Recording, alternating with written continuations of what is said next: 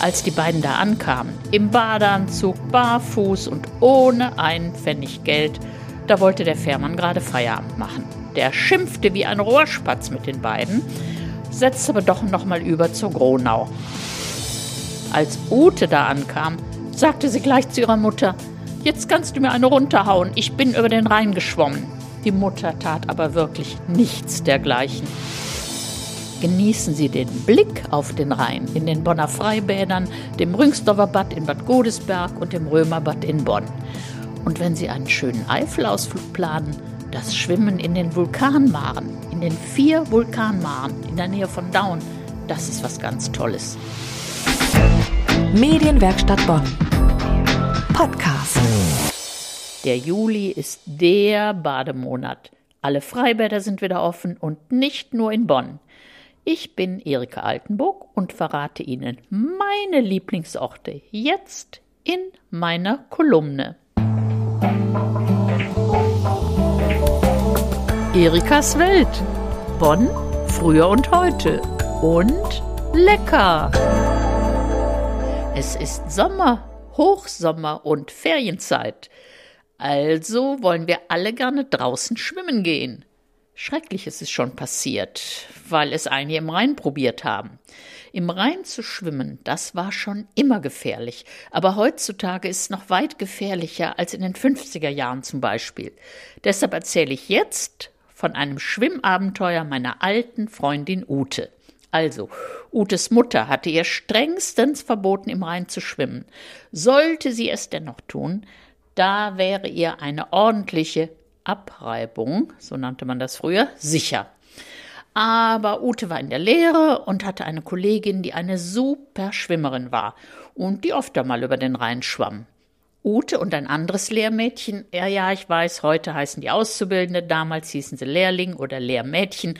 Also die beiden träumten davon, das auch mal zu tun. Einmal über den Rhein schwimmen.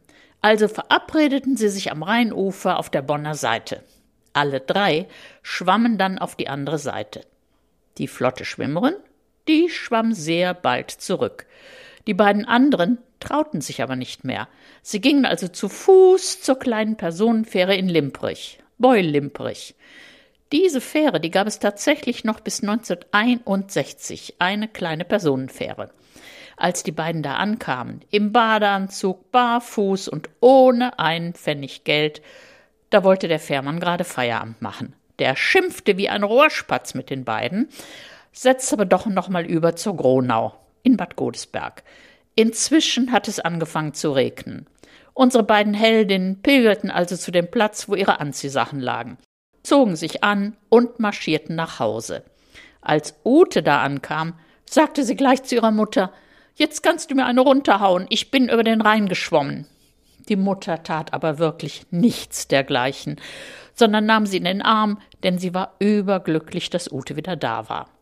Ute hat übrigens nie wieder einen einzigen Schritt in den Rhein getan.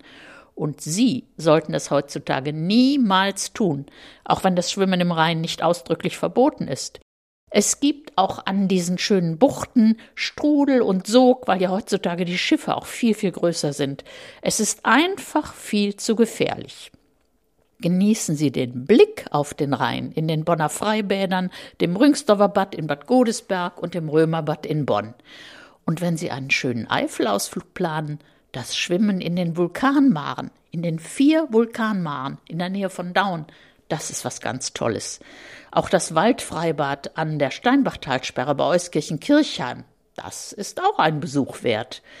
Bei allen Freibädern, die ich jetzt aufgezählt habe, muss man sich vorher anmelden bzw. Tickets buchen. Nur zum Freilinger See bei Blankenheim, da können Sie einfach hinfahren. Und im Moment ist mein Lieblingsbad das Römerbad in Bad Breisig, ein Thermalbad. Da brauchen Sie sich nicht anzumelden, aber Sie müssen geimpft, genesen oder getestet sein. Vielleicht haben Sie auch noch einen persönlichen Tipp. Schreiben Sie uns, zum Beispiel bei Facebook at Medienwerkstatt Bonn. Erikas Welt und lecker! Es ist die richtige Zeit für einen herzhaften Sommersalat. Und zwar für einen, der nicht so schnell schlapp macht. Das Rezept ist im Ursprung türkisch, aber alle Zutaten wachsen auch bei uns. Schöne neue Kartoffeln wie die Annabelle, Weizen, Kleingehackt zu Bulgur, rote und grüne Paprikaschoten, glatte Petersilie und Frühlingszwiebeln. Gewürzt wird mit Salz und Pfeffer, mit Kreuzkümmel, Zitronensaft und Olivenöl. Wie ich zu diesem Salat kam? Hm, ich erzähle es Ihnen. Ich habe mal junge Lehrkräfte ausgebildet und eine Gruppe wollte mich zum Abschluss einladen. Sie wussten nur noch nicht den Ort, also wohin. Ich habe dann schließlich gesagt, kommen Sie doch alle zu mir.